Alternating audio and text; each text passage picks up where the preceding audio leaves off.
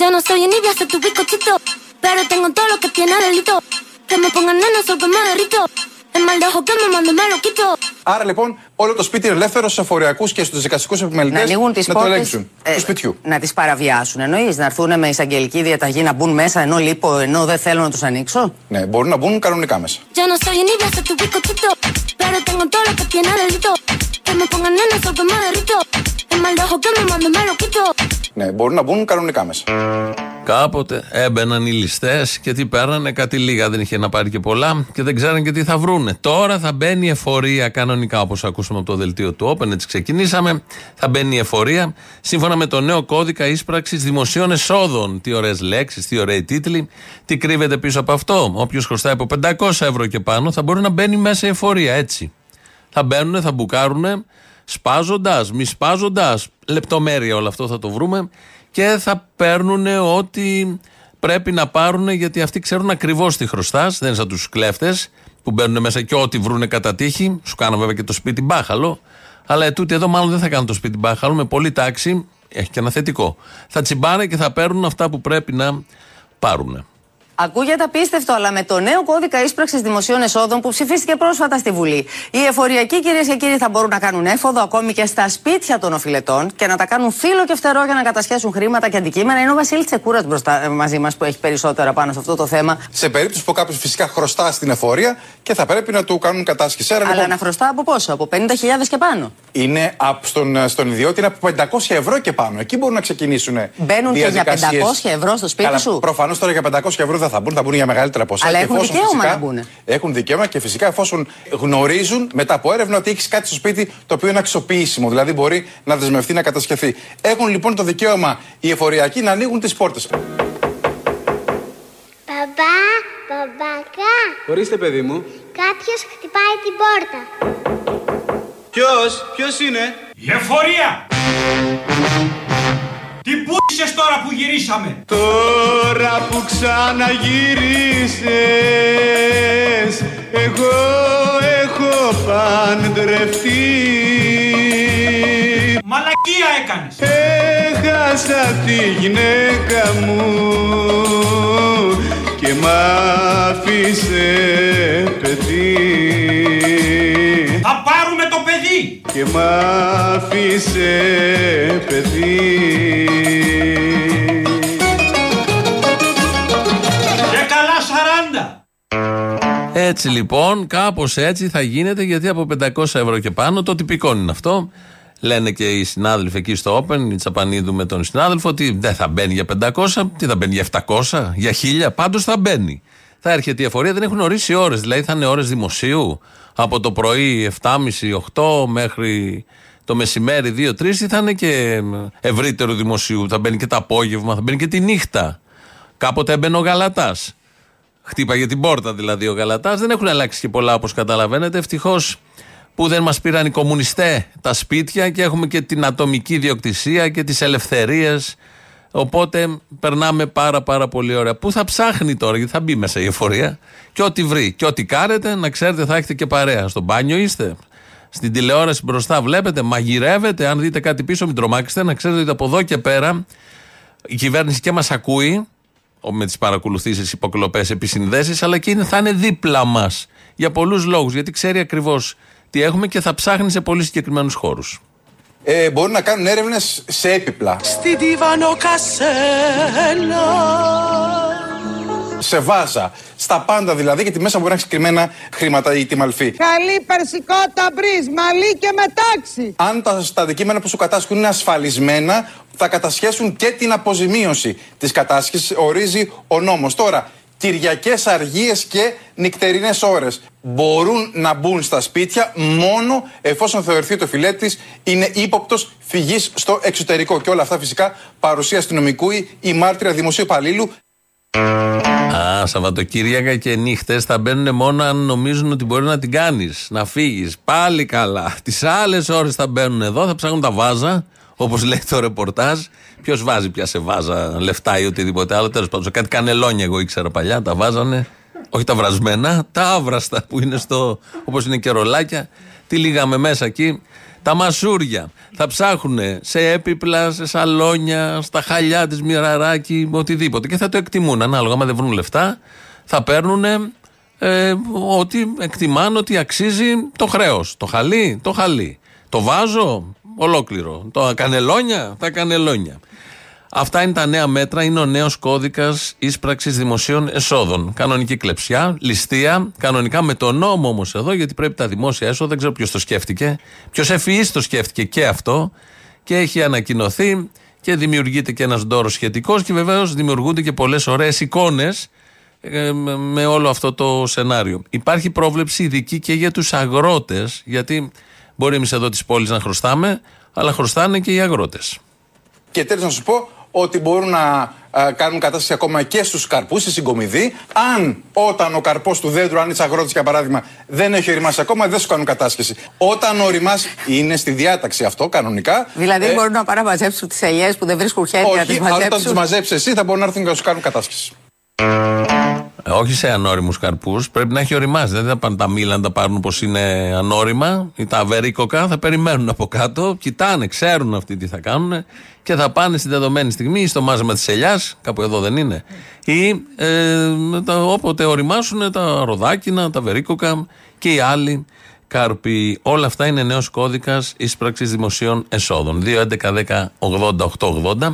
Ανήκει σε αυτό το τμήμα ο Αποστόλης. Πάρτε και ενημερώστε τον, ώστε όταν μπει στο σπίτι σας, πού ακριβώς θα σας βρει, πώς θα σας βρει και τι ακριβώς πρέπει να γίνει.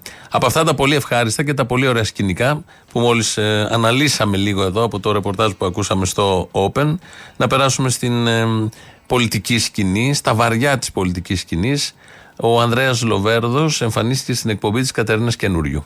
Έχεις όνειρο να γίνεις πρωθυπουργός; Τις ικανότητες δεν τράπηκα ποτέ να πω μετά από την πορεία που έκανα, τις μάχες που έχω δώσει, είτε νίκες, ότι το μπορώ αυτό. Μπράβο!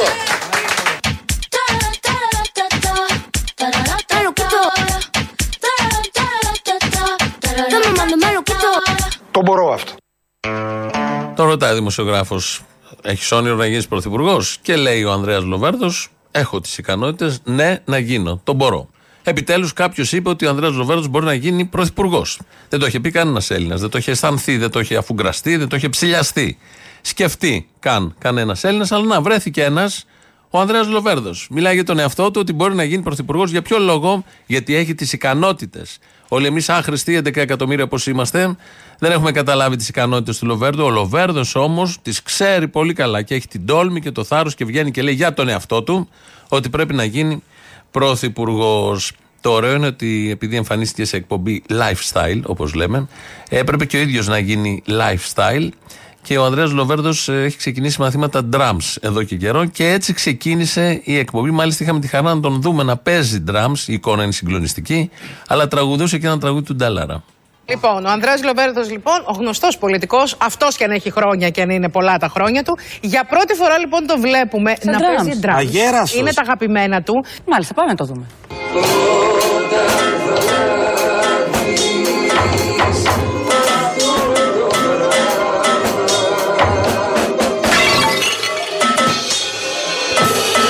Πού βρισκόμαστε και τι ακριβώς σας βρήκε με τα drums. Τίποτα πριν από τρεις μήνες βρήκα εγώ το Φώτη Γιαννόπουλο, έναν α, από τους κορυφαίους Έλληνες ντράμερ, αν όχι τον κορυφαίο, με διεθνές βεληνικές και αρχίσαμε μαθήματα.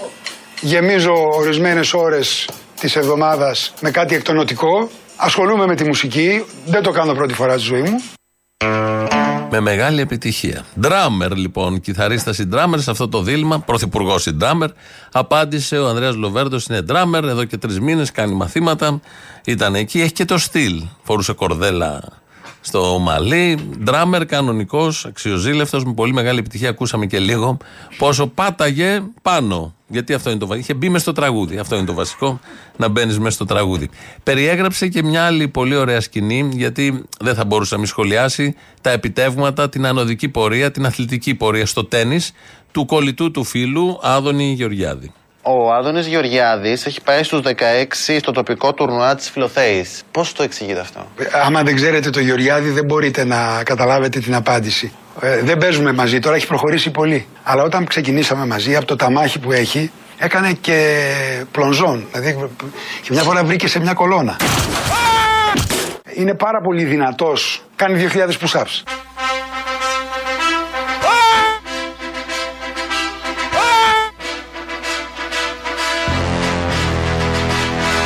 Κάνει 2.000 push-ups. Η μέση αγγλίση επιδέξια.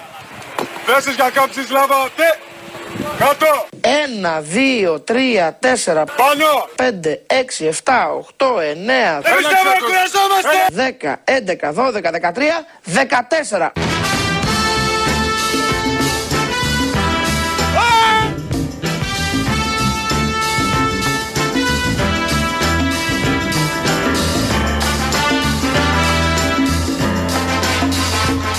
Είναι πάρα πολύ δυνατός. Κάνει 2.000 push-ups. Δεν μπορεί να του περάσεις η μπάλα, θα την πιάσει. Ποιος κάνει 2.000 push-ups; Ο Ρόκι, η μουσική του οποίου χρησιμοποιούσαμε, χρησιμοποιήσαμε τώρα, δεν έκανε τόσα. Πού τα κάνει, τη φορά κάνει 2.000. Συνολικά στη ζωή του έχει κάνει 2.000 push-ups το μήνα. Έτσι το βλέπει ο Ανδρέας Λοβέρδος. Είδαμε ένα θαυμασμό προς την σωματική ρόμη και πνευματική, γιατί αυτά πάνε μαζί προφανώς, του Αδόνιδος Γεωργιάδη και μας είπε ότι κάνει μπλονζόν στη, την ώρα που παίζει τέννις και κάποια στιγμή είχε βρει σε μια κολόνα. Έτσι ερμηνεύονται πάρα πολλά, αν όχι όλα. Αν και η κανονική ερμηνεία για τον Άδων είναι από τότε που ο ίδιος είχε πει ότι ήταν βλαμμένος, επειδή κάτι απεργίες ε, καθηγητών του είχαν στερήσει τη μόρφωση. Και είχε μείνει χωρίς εκπαίδευση και να τα αποτελέσματα. Ήρθε και η κολόνα στην πορεία και συμπληρώθηκε όλο το puzzle. του. Όλα αυτά τα ακούμε, τα παρακολουθούμε. Καλά είναι βέβαια, γιατί είναι πολύ βαριά η ατμόσφαιρα έτσι κι αλλιώς. Σε παγκόσμιο επίπεδο, σε ελληνικό επίπεδο. Οπότε βγαίνουν οι σατυρικοί καλλιτέχνες, όπως είναι ο Λοβέρδος εδώ, και φτιάχνει εικόνες. Με τον Ντραμ τη μία, με τον Άδωνη που τουλάχιστον μια κολόνα βρίσκει την άλλη, και με την ίδια την εφορία που θα μπουκάρει στα σπίτια να ψάχνει τα βάζα και τα έπιπλα. Ο Άδωνης λοιπόν, μετά την κολόνα, ε, πριν μια εβδομάδα μας έλεγε. Στην Ολλανδία χίλιοι φούρνοι κλείσανε. Για ποιο λόγο, διότι εκεί η κυβέρνηση δεν δίνει καμία επιδότηση στο ρεύμα. Εμείς αντιθέτως ζούμε σε μια χώρα που οι φούρνοι δεν κλείσανε. Μπράβο! Γιατί εδώ η κυβέρνηση και ειδικά στους φούρνους δίνει αυξημένη Είμαστε επιδότηση τυχεροί, στο δηλαδή, ρεύμα. δεν έκλεισαν οι φούρνοι. Δεν είμαστε τυχεροί, είμαστε έξυπνοι. Ψηφίσαμε Νέα Δημοκρατία τον Ιούλιο του 19. Προφανώς είμαστε έξυπνοι, φαίνεται. Αυτό έχει αποδειχθεί και επιβεβαιώνεται καθημερινά. Εδώ τι μας είπε την προηγούμενη εβδομάδα, ότι στην Ολλανδία, καημένη η Ολλανδία, έχει και 20% πληθωρισμό η Ολλανδία. Εμείς έχουμε 12 μόνο. Ε, στην Ολλανδία κλείσαν οι φούρνοι, δεν έχουν πια ζωή. Ενώ εμείς εδώ είμαστε τυχεροί που ψηφίσαμε Μητσοτάκη. Σήμερα το πρωί, ενώ διαβάζει εφημερίδες ο Δημήτρης Οικονόμου στην πρωινή εκπομπή του Sky, πέφτει πάνω σε ένα δημοσίευμα της καθημερινής. Διάβαζα στην καθημερινή, να το έχει πρώτη σελίδα, θα το είδατε κι εσείς. Πόσοι εκατοντάδες φούρνοι έχουν κλείσει στην Ελλάδα τον Ναι, τελευταίο πολύ. καιρό. Φούρνοι. Εμείς αντιθέτως ζούμε σε μια χώρα που οι φούρνοι δεν κλείσανε. Πόσοι εκατοντάδες φούρνοι έχουν κλείσει στην Ελλάδα τον Ναι, τελευταίο πολύ. καιρό; Φούρνοι. Ό,τι λέει γλιτώσαμε από τη δεκαετή κρίση χρέους. Η Ελλάδα Γιατί έχουν χρεοκόπησε όπως αυξηθεί οι θυμόμαστε. πρώτες ύλες. Το χάσαμε τώρα. Γιατί εδώ η κυβέρνηση και ειδικά στους φούρνους δίνει αυξημένη Είμαστε επιδότηση τυχεροί, στο δηλαδή, ρεύμα. δεν έκλεισαν οι φούρνοι. Δεν είμαστε τυχεροί, είμαστε έξυπνοι. Ψηφίσαμε Νέα Δημοκρατία τον Ιούλιο του 19.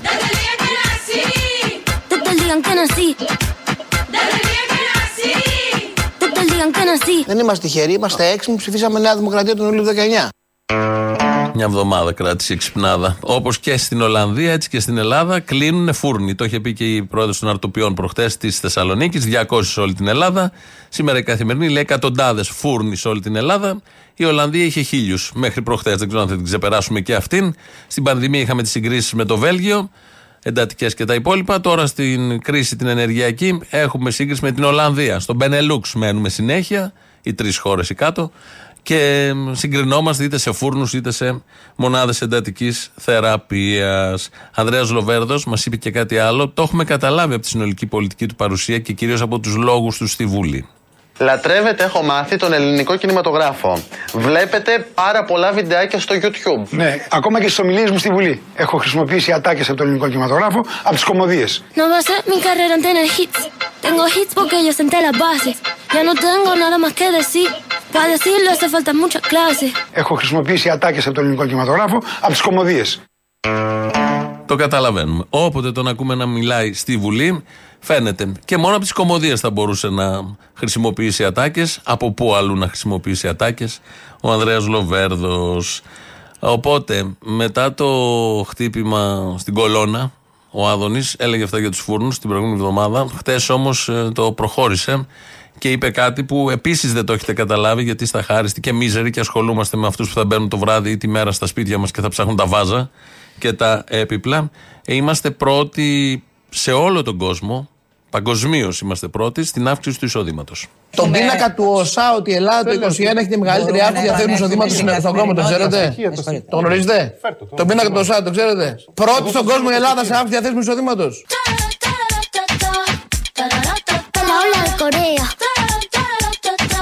La ola Πρώτη στον κόσμο η Ελλάδα σε αύξηση διαθέσιμου εισοδήματο. Pero tengo todo lo que tiene delito. Que me pongan nena, sol que me derrito. Es mal lejos que me mando, me lo quito. Η οικονομία μα πάει καλά. Το λένε όλοι. Το λένε οι οίκοι Όλα αξιολόγηση. Το πάνε λέει η καταπληκτικά. Ελστά. Το λέει η Ζούμε Eurostat. μια Το λένε οι αγορέ. Καταπληκτική Να δούμε ποιότητα λίγο. ζωή που Πάει έλεγε ο πολύ κύριο καλά. Μητσοτάκη. Αυτή είναι αλήθεια.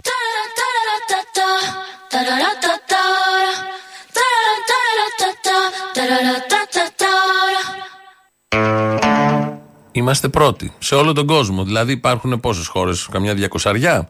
Ε, από όλες αυτές, εμείς πρώτοι έχουμε αύξηση εισοδήματος. Τη μεγαλύτερη αύξηση εισοδήματος. Οπότε πρέπει αυτό να σας κάνει ιδιαίτερω ικανοποιημένους, χαρούμενους. Δεν μπορώ να καταλάβω την κρίνια που έχετε, τη μιζέρια που βγάζετε, που δεν σας φτάνουν. Ο Άδωνης εδώ είπε αυτό το πράγμα. Το λέει ο πίνακας του ΟΣΑ και άμα το λέει ο πίνακας του ΟΣΑ, είναι ό,τι καλύτερο. Αυτή την ώρα, δηλαδή σε 7 λεπτά από τώρα, στην Ηλιούπολη, έχει μια συγκέντρωση έξω από το ΙΚΑ, στο κέντρο υγείας, πρώην ΙΚΑ, γιατί ε, γενικώς ε, οι κυβερνητικές πολιτικές, ενώ ένα μεγάλο κτίριο έχει γιατρούς, σιγά σιγά το ξυλώνουν, το ξεδοδιάζουν, γιατί είναι δημόσια υγεία και δεν πρέπει η δημόσια υγεία να παρέχεται στους πολίτες. Είναι ένας νόμος της αστικής δημοκρατίας, όπως όλοι ξέρουμε. Η ιδιωτική υγεία, ναι, με πολλούς τρόπους να την χρυσοπληρώνουμε, ναι, εκεί δεν έχει κανείς αντίρρηση. Αλλά δημόσια υγεία και σε δημόσιο κτίριο, όπως είναι το πολύ ωραίο κτίριο του ΙΚΑ στην Ηλιούπολη, δεν πρέπει. Οπότε οι φορείς εκεί έχουν και παλιότερα κάνει συγκεντρώσεις. Έτσι και τώρα, μια μισή ώρα, 12 Οκτώβρη, σε λίγη ώρα δηλαδή, η Επιτροπή Φορέων και Σωματείων Ηλιούπολης ενάντια στην ακρίβεια ασχολείται βεβαίως και με, τα- με την ποιότητα ζωής και με θέματα που αφορούν συνταξιούχους, εργαζόμενους. Καλούν εκεί σε συγκέντρωση. Και κάτι άλλο βλέπω εδώ από το Ήλιον, Τετάρτη 12 Δεκάτου στις 19. Μου στέλνουν εδώ μήνυμα στο καλλιτεχνικό. 12 πρώτου λέει, μάλλον είναι 12 Δεκάτου. Στις 7 ώρα το απόγευμα στο καλλιτεχνικό καφενείο Μελίνα Μερκούρη, Αγίου Φαναρίου 99. Εκδήλωση συζήτηση μπροστά στους ανταγωνισμούς που μυρίζουν παρούτη. Εμπλοκή της Ελλάδας, ο μιλητής Γιάννης Ντουνιαδάκης, υπονάβαρχος ΕΑ. Επιτροπή Ειρήνης, Εναποστρατεία, Επιτροπή Ειρήνης Ηλίου. Μια ωραία εκδήλωση. Το βράδυ εκεί στο Ήλιον. Ωραία μέρα είναι σήμερα, γιατί έχει και επέτειο και ωραία αφορμή ε, η 12η Οκτωβρίου, σαν σήμερα, πριν 78 χρόνια, τέτοια ώρα στην Αθήνα, στο κέντρο, πρέπει έτσι να ήταν ο καιρός, λίγο φθινοπορεινός. Καμπάνες χτυπούσαν, κόσμος είχε κατέβει κάτω. Οι σημαίες της Μεγάλης Βρετανίας, της Σοβιετικής Ένωσης, της Αμερικής κοιμάτιζαν, αλλά κυρίως οι σημαίες με το σφυροδρέπανο και τα συνθήματα του ΕΑΜ και του ΕΛΑΣ. Εδώ ραδιοφωνικός σταθμός Αθηνών.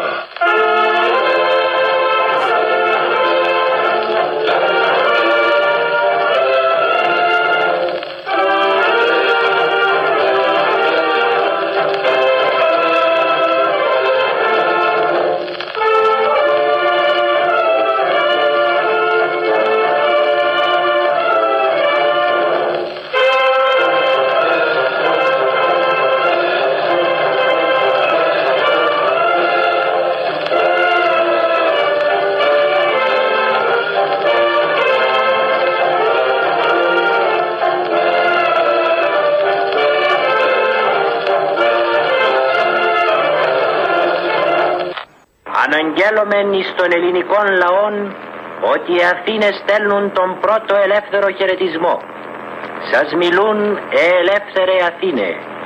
Αναγγέλωμεν εις τον κόσμο ολόκληρον ότι οι Αθήνε ελευθερώθηκαν. This is Athens. This is Athens. It is Athens calling. You will hear again the free voice of Greece. Και στην Αγγλική από το ραδιόφωνο τότε ανακοίνωση, αναγγελία ότι ελευθερώθηκαν οι Αθήνε, έφευγαν οι Γερμανοί. Σαν σήμερα 12 Οκτώβρη ξεκινούσε θεωρητικός ε, μετά από τα χρόνια της σκλαβιάς, της κατοχής, μια ωραία εποχή για την Ελλάδα, για το λαό της. Είχε χειραφετηθεί όσο κανένας άλλος λαός. Είχε παλέψει ο ίδιος, είχε ο λαός σώσει το λαό, στην κυριολεξία τότε. Αλλά όμως οι ευουλέ, όπως λέμε, των μεγάλων, των ισχυρών ήταν τελείως διαφορετικές. Μεγάλη Βρετανία και σύμμαχοι στην πορεία, Αμερικάνοι. Δεν ήθελαν όλο αυτό το κίνημα, όλο αυτό το ξέσπασμα της λαϊκής χειραφέτησης, ανάτασης. Έπρεπε με διάφορους τρόπους να ε, πλακωθεί, να ξεδοντιαστεί, να ξεριζωθεί και το κατάφεραν με τους τρόπους που ξέρουμε στην συνέχεια. Να μείνουμε όμως στο εορταστικό κλίμα της μέρας και βεβαίως δεν εορτάζεται τη σημερινή μέρα όπως όλοι γνωρίζουμε διότι δεν γίνεται να εορτάζεται αν εορταζόταν στα μετέπειτα χρόνια και βλέπαμε τις φωτογραφίες της απελευθέρωσης θα βλέπαμε τα συνθήματα του ΕΑΜ και του ΕΛΑΣ αυτά κυριαρχούσαν αυτά κυριαρχούσαν διότι ε, και στο κέντρο της Αθήνας οι περισσότεροι που ήταν κάτω ήταν εαμίτες, ελασίτες, κομμουνιστέ. Κομμούνια. Διότι αυτοί είχαν μείνει στον τόπο, οι άλλοι είχαν φύγει. Αυτοί έζησαν μαζί με το λαό αυτό που έζησαν. Αυτοί έσωσαν το λαό, γιατί και οι ίδιοι ήταν κομμάτι του λαού. Δεν είχαν να πάνε πουθενά, δεν μπορούσαν να πάνε πουθενά. Δεν έκαναν μηχανογραφίες, ούτε δολοπλοκίες, όπως μετέπειτα ο γέρος της Δημοκρατίας και η τάξη που κυριάρχησε. Γιατί αυτό ήξεραν, αυτό έκαναν. Υπερασπίστηκαν τον τόπο τους, τις πεζούλες, που κάποιος είχε πει και νωρίτερα και προσπάθησαν να απελευθερώσουν πραγματικά αυτόν τον λαό. Με τα λάθη βεβαίως που είναι πολύ γνωστά. Και επειδή μερικές μέρες μετά ήρθε ο Γιώργος Παπανδρέου στην Αθήνα και αρχίσαν οι καταθέσεις Στεφανών και όλα τα υπόλοιπα, να πούμε ότι σαν σήμερα πρώτο το ΕΑΜ κατέθεσε στο μνημείο του αγνώστου στρατιώτη Στεφάνη και σαν σήμερα μια μικρή ελληνική σημαία την ύψωσε ο Ελλάς πάνω στην Ακρόπολη. Μαζί με την απελευθέρωση έγιναν αυτά τα δύο, γιατί οι εικόνες που έχουμε είναι ότι από αυτά που συνέβησαν 5-6 μέρες αργότερα, που ήρθε μαζί με το Σκόμπι, ο Γεώργιος Παπανδρέου. Να μείνουμε όμως στο, σημερινό, στο κλίμα της σημερινής επαιτίου. 12 Οκτωβρίου 1944, ιστορική και ευλογημένη μέρα, που η Αθήνα ξύπνησε από το σκοτάδι του πένθους, της φρίκης και της τρομοκρατίας για να αντικρίσει τον ήλιο της λευτεριάς. Το σύμβολο της δουλείας, του Άγγελο το Σταυρός, που τέσσερα ως σκότεινα χρόνια εμόλυνε το σύμβολο του πνεύματος, την αιώνια Ακρόπολη, κατεβαίνει. Τι άδοξη υποστολή, ούτε φανφάρες ούτε στρατηγοί. Μόνο ένας Γερμανός στρατιώτης που σκεπάζει την τροπή του με το χιλιαδικό του σάβανο. Η γαλανόλευκη κυματίζει στον ελεύθερο αγέρα που φέρνει το χαρμόσυνο μήνυμα σε όλες τις γωνιές της Αθήνας. Ο βασανισμένος λαός δεν πιστεύει στα μάτια του. Το θαύμα είναι μεγάλο και η χαρά μεγαλύτερη.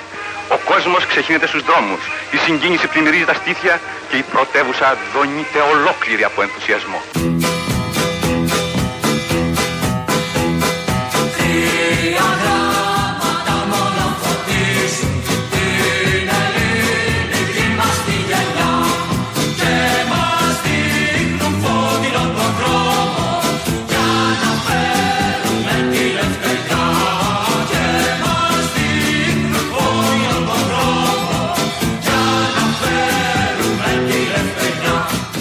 Περιγράφει εδώ ο εκφωνητής, ότι ένας Γερμανός πάνω στην Ακρόπολη ανέβηκε, δίπλωσε τη σημαία το φασιστόπανο, το Ναζί και το πήρε υπομάλυση και έφυγε.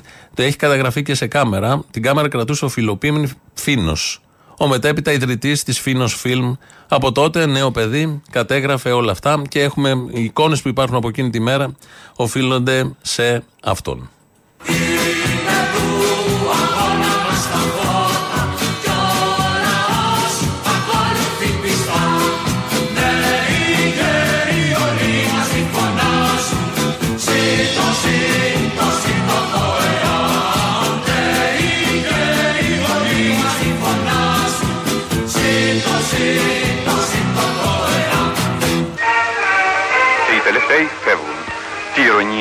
Φεύγουν κάτω από τις αψίδες που είναι στολισμένες με τις σημαίες των οχτρών τους, κάτω από τις σημαίες των μεγάλων μας συμμάχων.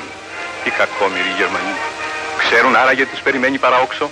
Τους περιμένουν οι αντάρτες, τα τιμημένα μας παγικάρια, με το χαμόγελο στα χείλη, με το τουφέκι στα χέρια και με την εκδίκηση στην καρδιά. Με το τουφέκι μου στον ώμο, σε πόλεις κάμπους και χωριά, της λευτεριάς ανοίγω δρόμο τον στρονοβάγια και περνά εμπρός ελός, ελός, ελός για την Ελλάδα το δίκιο και τη λευτεριά.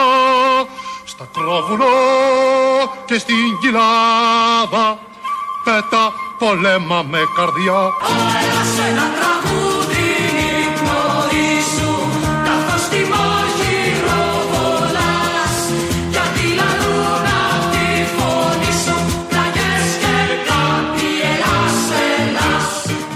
Αυτοί ήταν στην Αθήνα τότε. Αυτοί μείναν, αυτά τα τραγούδια λέγανε. Τα βάζουμε κι εμείς από εδώ, λίγο πιο κάτω από το κέντρο, στη Συγκρού, για να κάπως αναπλάσουμε το κλίμα της εποχής και της μέρας. Αυτά είναι ιστορία. Δεν αλλάζουν με τίποτα. Έτσι γίνανε.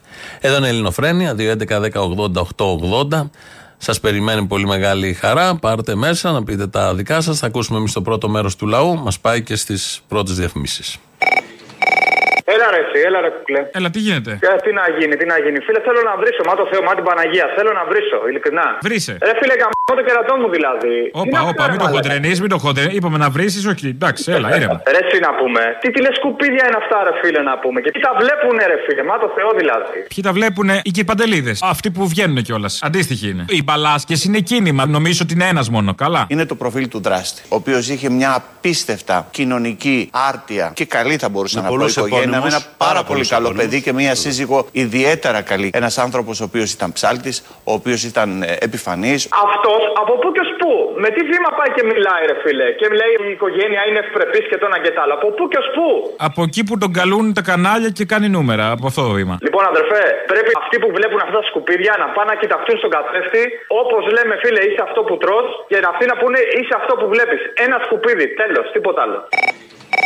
Πώς γίνεται, ρε φίλε, στην πιο ηλιόλουστη χώρα της Ευρώπης όλοι να πέφτουν από τα σύννεφα; Πού τα βρίσκουν τα σύννεφα; Τα σύννεφα είναι στις σχέσεις μας, φίλε. Ακριβώς. Δεν τρέπονται λίγο. Δεν ήξερε κανένας τίποτα. Η γειτονιά δεν έχει δώσει Μα δικαιώματα. δεν και είχε ήταν δώσει καλό παιδί. δικαιώματα, δηλαδή Δεν είχε ήταν δώσει ποτέ επιφανής. τη γυναίκα. Ένας άνθρωπος ο οποίος ήταν ψάλτης, ο οποίος ήταν επιφανής. Όταν λέμε δεν είχε δώσει δικαιώματα, εννοούμε ότι δεν τον είχαν δει να γαμάει κανένα ανήλικο μπροστά από τους κάδους, ας πούμε. Γενικά, Τι, ρε τι παιδί μου, δικαίωμα θα γενικά. έδινε. Αν είχε δώσει δικαίωμα αυτό, θα ήταν ένα δικαίωμα. Ποιο θα ήταν το δικαίωμα; Ε, σου λέω γενικά δεν, γενικά. δεν είχε ξανασκοτώσει τη γυναίκα του, δεν είχε ξαναβιάσει παιδάκι στον δρόμο. Τίποτα. Πρώτη Δεν φορά. είχε- Πρώτη φορά, Όλα ορίστε. αυτά πρώτη φορά γίνονται. Πού να ξέρει η Όλα κοινωνία; αυτά.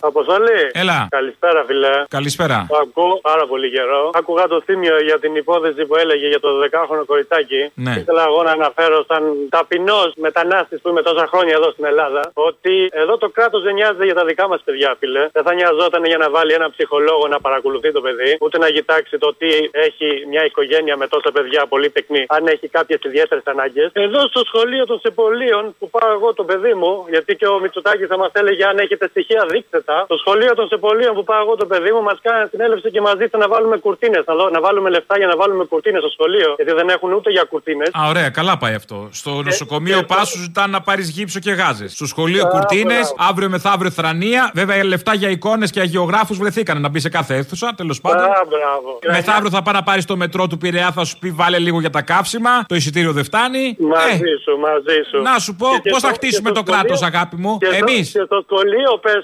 Εμ σε κάνει κυρίαρχο λαό, εμ δεν το θες κιόλας. Ε, άι το διάλογο, το χάριστη. Μητσοτάκι θέλαμε. Αλλά άλλο ένα τελευταίο, φίλε. Και στο σχολείο τη Τρανιάς Ελασσόνα μαζέψανε όλους τους χωριανούς και ζήτησαν να δίνουν από ένα δεκάρικο το μήνα όσοι μπορούν για να βάλουν πετρέλαιο να θερμαίνουν τα παιδιά το χειμώνα. Γιατί έχουν ακριβήνει λέει τα πετρέλαια όλα. Ορίστε. Αυτά πείτε στον κύριο Μητσοτάκη που θέλει και στοιχεία. Ο γαμημένος, γαμό το Μητσοτάκι γαμό.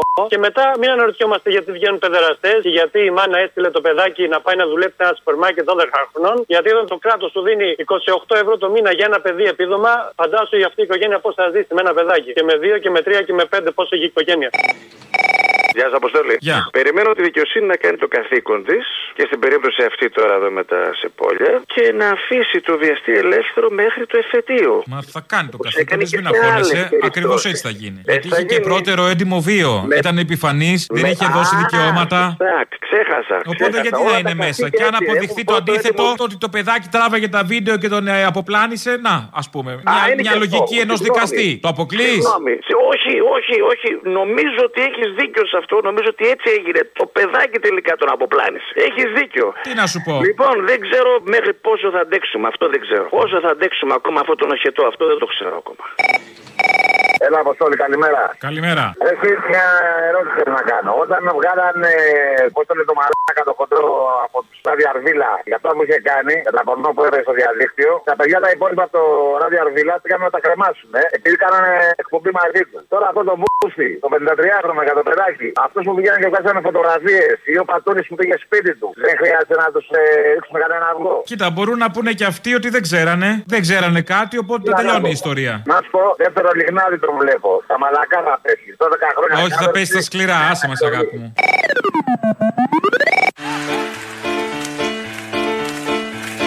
Από τη μια Ιταλοί και οι Γερμανοί για να σε βρουν να στατώνουν την Αθήνα και από την άλλη του πατέρα μου η φωνή νομίζω πως το κρύβεις στη μουσική εσύ να παίζεις με το θάνατο κρυφτό κι αυτοί να σκίζουνε τα δεύχη τα κρυμμένα.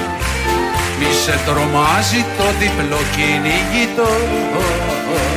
Εσύ τους Γερμανούς κι αυτοί εμένα. Που είσαι τώρα και σε έχω χάσει.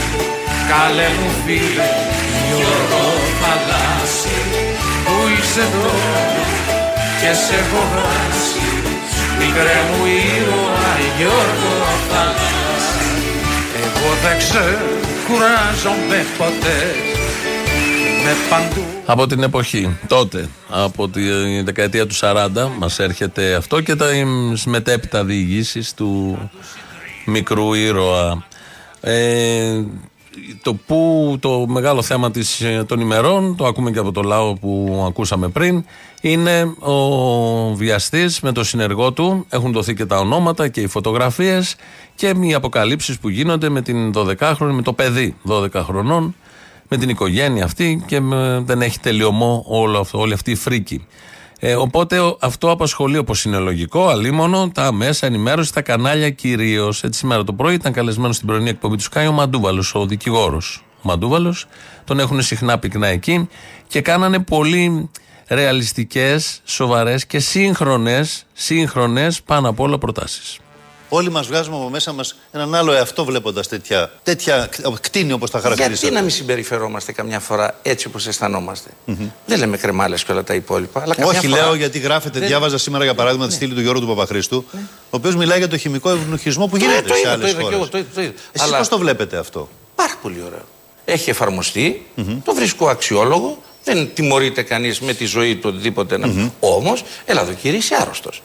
Και ως άρρωστος θα σε αντιμετωπίσουμε. Άρρωστος όμως βλαπτικά. μην μπορείς γιατί να και εγώ- ξανακάνεις γιατί τέτοια και εγώ πράξη. μπορεί να Και έχω. όλο Εκτός αυτό το- από ποινή, είναι και αποτροπή τέτοιων, ε, τέτοιων αδικημάτων. Αν αυτή- Δηλαδή, έχουμε στοιχεία, παραδείγματος χάρη, από τις άλλες χώρες που εφαρμόζεται ο χημικός ευνοχισμός. Να σας πω. Και αν από αυτά, έχουμε και, από αυτά και, ε, και πραγματικά φαίνεται ότι έχει αποτέλεσμα. Γιατί εμείς δεν το έχουμε κοιτάξει όλο αυτό το διάστημα; Σίγουρα το έχουμε κοιτάξει. Σίγουρα ορισμένα πράγματα πρέπει να οριμάζουν. Ευτυχώς στην ελληνική κοινωνία. Ας πάρουν που η κάποια οικογένεια- πρωτοβουλία στη Βουλή να το Ακριβώς. φέρουν. Δεν είναι Ευτυχώς κακό. όμω. Ευτυχώς. Τόσοι αιώνες πέρασαν, η ανθρωπότητα έκανε βήματα και φτάνουμε πια να συζητάμε πώς θα αλλάξουν οι κώδικες, οι τιμωρίες και όλο αυτό το σύστημα απονομής, όπως λέμε, δικαιοσύνης. Ε, ε, Προφανώς όλα αυτά είναι, ανήκουν στην ε, φαντασία. Ε, δεν πρέπει να τα συζητάμε καν στο δημοσιολόγο και κυρίως δεν πρέπει να συζητάμε για τις ποινές όταν είναι ζεστό το θέμα. Ούτε ο δικαστής μπορεί να λειτουργήσει σωστά, ούτε ο νομοθέτης μπορεί να λειτουργήσει σωστά. Και η κοινωνία αυτή τη στιγμή προφανώς είναι στα κάγκελα. Αν τον έπιαναν τον βιαστή και τον συνεργό του, θα τους ξέσκιζαν κανονικά. Δεν έχει όμως νόημα. Έχουμε συμφωνήσει ότι αλλιώς θα τα διαχειριζόμαστε όλα αυτά. Ακόμη και ο κατηγορούμενος, ο χειρότερος όπως είναι αυτός, ε, έχει κάποια δικαιώματα. Ακόμη και αυτός. Και γι' αυτό υπάρχουν τα δικαστήρια, κουτσά στραβά όπως γίνονται με τους δικηγόρους, με τα στημένε δίκες, με τους στημένου δικαστές, με τους πιεσμένους δικαστές, για να απονέμουν την όποια δικαιοσύνη. Και όπως και να έχει, αυτά δεν είναι και θέματα νομίζω για συζήτηση σε πάνελ πρωινά. Ήταν ο Μαντούβαλος, ήταν εκεί και οι συνάδελφοι, ήταν και ο κύριος Μαυροϊδάκος, ε, αφού είπε για το χημικό ευνουχισμό ο Μαντούβαλος, ήταν και ο κύριος Μαυροϊδάκος, εκπρόσωπος των ε, αστυνομικών εκεί, συνδικαλιστής, και έκλεισε την κουβέντα. Σας ευχαριστούμε Μην κύριε. ξεχνάτε ότι υπάρχει και ο άγραφος νόμος στις φυλακές. Ελάτε σε προηγούμενα περιστατικά Τα θυμόμαστε, τέτοιων, τα θυμόμαστε, τι κύριε είχε Μαυρίδη. συμβεί, Στην Τρίπολη θα πάει. τι είχε συμβεί. Δηλαδή, λέει ο αστυνομικό τώρα ότι στον άγραφο νόμο των φυλακών θα υπάρξει τιμωρία. που θεωρητικώς η τιμωρία είναι ό,τι αποφασίσει η δικαιοσύνη. Και ο αστυνομικός είναι εκεί για να προστατεύει ακόμη και τον φυλακισμένο από την όποια τιμωρία. Πόσο εύκολα μπορεί να χαθεί όταν είναι εμβρασμό η συζήτηση, όταν το θέμα ακόμη εξελίσσεται και ακούμε φοβερές ανατριχιαστικές, φρικιαστικές λεπτομέρειες. Πώς όλο αυτό δεν βοηθάει, οδηγεί σε τελείως διαφορετικά αποτελέσματα και γινόμαστε όλοι σαν αυτόν.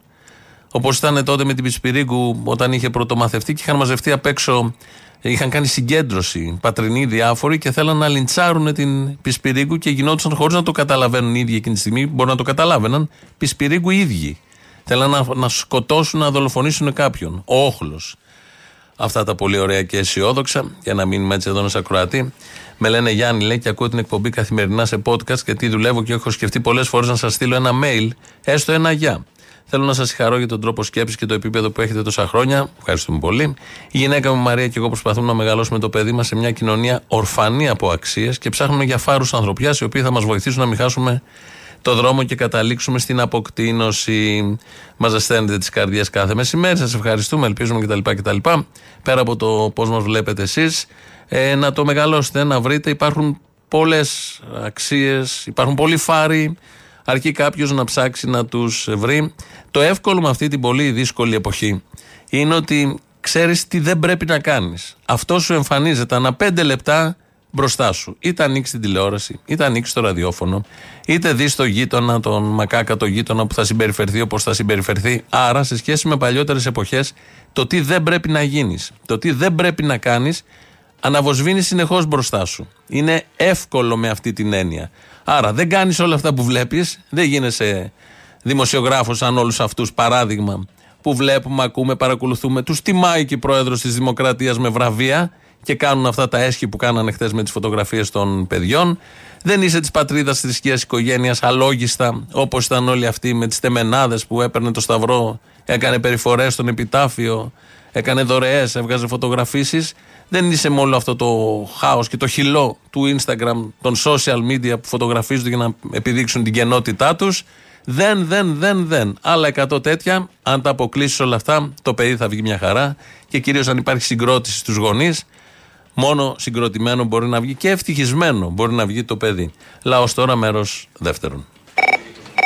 Γεια σου, ρε Αποστολή. Καλησπέρα. Καλησπέρα. Να σε ρωτήσω, τι παίζει τώρα, είδαμε, ο Γαρδέλης τα έχει χάσει. Και σκέφτομαι εγώ τώρα και λέω, ή αν η σκέψη είναι πιο ισχυρή από το γεγονός που την εμπεριέχει, η σκέψη και μόνο είναι αρκετή για να διαφοροποιήσει εσωτερικά στον καθένα τις ξεχωριστές αποχρώσεις του χαρακτήρα. Αυτοί που παίζανε μαζί στην τηλεόραση, η Σοφία. Τα πάντα του ζητάω, ακόμα και πάρκινγκ. Ακόμα και πάρκινγκ. Λέω, Μιχαήλ, σε παρακαλώ, τσουπ το πάρκινγκ, ευχαριστώ πάρα πολύ. Τι παίζει με αυτούς τους ηθοποιούς των Έλληνων. Παιδί μου, ε, έγινε κάτι. Ε, το έχει κάψει λίγο η γενιά του 80's, ε. Ήταν οι πρώτες φούντες τότε. Τα κατουρημένα δεν ξέρω τι ήταν. Δεν ξέρω. Από ό,τι θυμάμαι σε μια ταινία ο Γαρδέλης πήγε να πεθάνει από φούντα. Ήταν περίεργα χρόνια δηλαδή. Να τα σκεφτούμε όλα αυτά.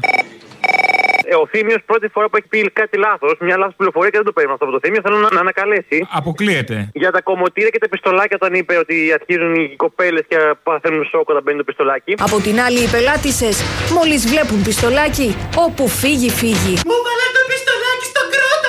Είπε και το Τσολιά, θα χρειάζεται πολλά λεφτά να ξοδεύει το πιστολάκι. Να μάθει ο Θήμιο ότι δεν είναι μαλλί. Είναι φρύδια, Είναι πες το. φρύδια. Ε, πες το. Τα Γιατί έχω το πει ξέρεις χρόνια αυτό. τώρα πια. Χατζιπαντελή, GNTM και μαλακίε τώρα. Άντε, next girl. Ε, αυτό ακριβώ. Ήρθανε τώρα τα τσικό να κρίνουν τα μοντέλα. Έλα σε παρακαλώ. Ακριβώς, Εμεί είχαμε ήρθα. κάνει τη μόδα του φρυδιού 15 χρόνια τώρα. Έλα. Τη μονοφρυδία. Τη μονοφρυδία. γνωστή. Μονοφρυδία την έντονη, α πούμε. Το μόνο που θα δεχθώ ενδεχομένω είναι ότι προπήρξε ο Εθνάρχη. Τίποτα άλλο. Γιατί φωνάζει όμω. Γιατί με ταΐς. Ναι, τον κύριο Αποστολή. Ο ίδιος. Να ρωτήσω κάτι, Αποστολή μου. Χθες το μεσημέρι είχε έρθει στην Πανεπιστημίου ένα ζευγάρι, πρέπει να ήταν από σκανδιναβικές χώρες. Έχεις υπόψη που μπορεί να κάνει την ανάγκη του ένας τουρίστας στην Αθήνα, γιατί με το μεγάλο περίπτωμα δεν μπορούν να βρουν μια τουαλέτα και οι άνθρωποι ψάχνουν να κάνουν την ανάγκη τους. Και όχι τίποτα άλλο. Ναι, σωστό αυτό. Στην προηγούμενη κατάσταση κατούραγες και ένα φίνικα. Τώρα τι θα κατουρίσει τα τσιμέντα; Ναι, Τώρα άντε, ο άνθρωπος εκεί κατούρισε πίσω από ένα θάμο μπροστά στο Μωρέ, αυτό παλαμά, λέω. εκεί, Τώρα που φύγανε Ναι. οι φίνικες και πήγανε στη Συγκρού ή θα τρέχει μέχρι τη Συγκρού να κατουρίσει; Κατουρίσει, αλλιώς που θα κατουρίσει. Θα κατουρίσει τα τσιμέντα. Και όχι τίποτα άλλο. Είναι καλέστη το τσιμέντο και δεν θέλω να χαλάσει, θα τρυπήσει. Ναι, αλλά όμως ο άνθρωπος πήγε, έβγαλε το παπάρι του, το παλαμάρι του εκεί κοντά στο προστή Παλαμά στην οδό Ακαδημίας, δίπλα ας πούμε, στο πνευματικό κέντρο. Αλλά μετά ξέρεις τι έκανε; Τι έκανε; Έψαχνε να βρει βρύση. Έχει υπόψη ο Μπακογιάννης, δεν έχει πουθενά τόσα χρόνια κάμια βρύση. Στα δύο πανεπιστημίου. Περίμενε ρε παιδί μου, αναβίωσε όλα τα παλιά, τα παλιά συντριβάνια. Δηλαδή έχει να. Τα συντριβάνια είναι για μπάνιο, είναι για μπάνιο το καλοκαίρι. Εγώ θέλω βρύση. Ε, τι βρύση τώρα, σαν βρύση τρέχει το συντριβάνι. Ο πίδακας, βάλ το τσουτσούνι από κάτω, ξέπλυνε το. Μα πού να πάω, θα πάω στο Χίλτον τώρα να αφού εγώ είμαι στην πανεπιστημίου. Δεν έχει μόνο στο Χίλτον συντριβάνι, σε παρακαλώ πάρα πολύ. Πού θες, θες να πάω τώρα στην πλατεία Βικτωρίας, πού να πάω, αφού σου λέω κατεβαίνω την πανεπιστημίου, είμαι τουρίστας. Τι θα κάνω, θα πάω πού να κατουρίσω; Άντε πήγα κατούρισα στον πρώτο θάμνο. Να πλύνω τα νερά, τα πόδια μου, τα κέρια μου. Έχω φάει παγωτό και θέλω να πλύνω τα κέρια μου. Τι θα κάνω; Ε, ρε μανία με την καθαριότητα ξαφνικά. Δεν κοιτάς που είναι όλοι βρωμιαρέοι, ξαφνικά σε πιάσε τώρα να σε καθαρό. Μα εντάξει, να πάω να κρυφτώ πού στο μεγάλο περίδρομο. Μπες ένα μαγαζί, ρε παιδί μου, μπες ένα μαγαζί. Θέλω να, θέλω να κατουρίσω, παιδί μου, νόμιμα και ωραία. Πώς πήγαινε στην παλιά, ας πούμε, στη Βικτόρια και μου λέει η κυρία, ξέρω εγώ, τι θα κάνετε; Ψηλό, πάρε ένα κομμάτι χαρτί, εσύ τι θα κάνεις χοντρό. Ωραία, στην πανεπιστημίου τι θα κάνουμε τώρα; Δεν και καλά το κατούριμα στην πανεπιστημίου εσένα. Ναι, βέβαια, πώς θα γίνει η δουλειά; Θα πάω δηλαδή στο Άτικα και θα πάρω, θα χρεωθώ μια κολόνια για να μου δώσει κουπόνι να πάω στην τουαλέτα από το Άτικα. Δεν θέλω στο Άτικα. Θέλω στην πανεπιστημίου. Ε, θες πάνω στο δρόμο εσύ τώρα. Ε, πώς θα κάνω εσύ. Ε, κράτα το για το σπίτι, ρε παιδί μου, λέμε για τα μωρά παιδιά. Θέλω να καθορίσω ένα Αθήνες, το καταλαβαίνει. Ε, βγάλ το έξω και κατούρα. Πού; Εδώ. Ανάγεια μου και Χριστέ μου, πού; Έχει κάτι τσίγκους, κάνουν κάτι έργα. Τράβα από πίσω. Δεν μπορώ να δώσω λύση για το κατούριμα. Μην με νευριάζει τώρα. Είμαι στην Ακαδημία και κοιτάω τον τουρίστα ακόμα περιμένει ο να βγάλει το παπάρι του πάλι. Κάνει κάτι ερωτήσεις και απαντήσεις ο Μπακογιάννης στο Instagram. Περίμενε πότε θα κάνει και ρώτα. Δήμαρχε, πού κατουράω; Ελάτε λοιπόν. Θα πάω στη Λιωσίων που είναι ο Μπακογιάννης στην ε, Αθηνάς και θα πάω με μια χημική τουαλέτα και θα κοδοδράω μέρα νύχτα. Θα μπορείς να κρατηθείς μέχρι τη Λιωσίων και γκρινιάζεις. Άισιχτες. Θίγουνε θέματα. Θίγονται θέματα όπως καταλαβαίνετε ζωτικά, ζωτικής ανάγκης και σημασίας από τους ακροατές και βρίσκουν συνομιλητή βεβαίως στον Αποστόλη. Φτάσαμε στο τέλος, έχει κάτι διαφημίσεις που θα κολλήσουν στο μαγκαζίνο αλλά λίγο πριν προτείνω όλοι μαζί και έτσι σας αποχαιρετούμε να πάμε στο σούπερ μάρκετ.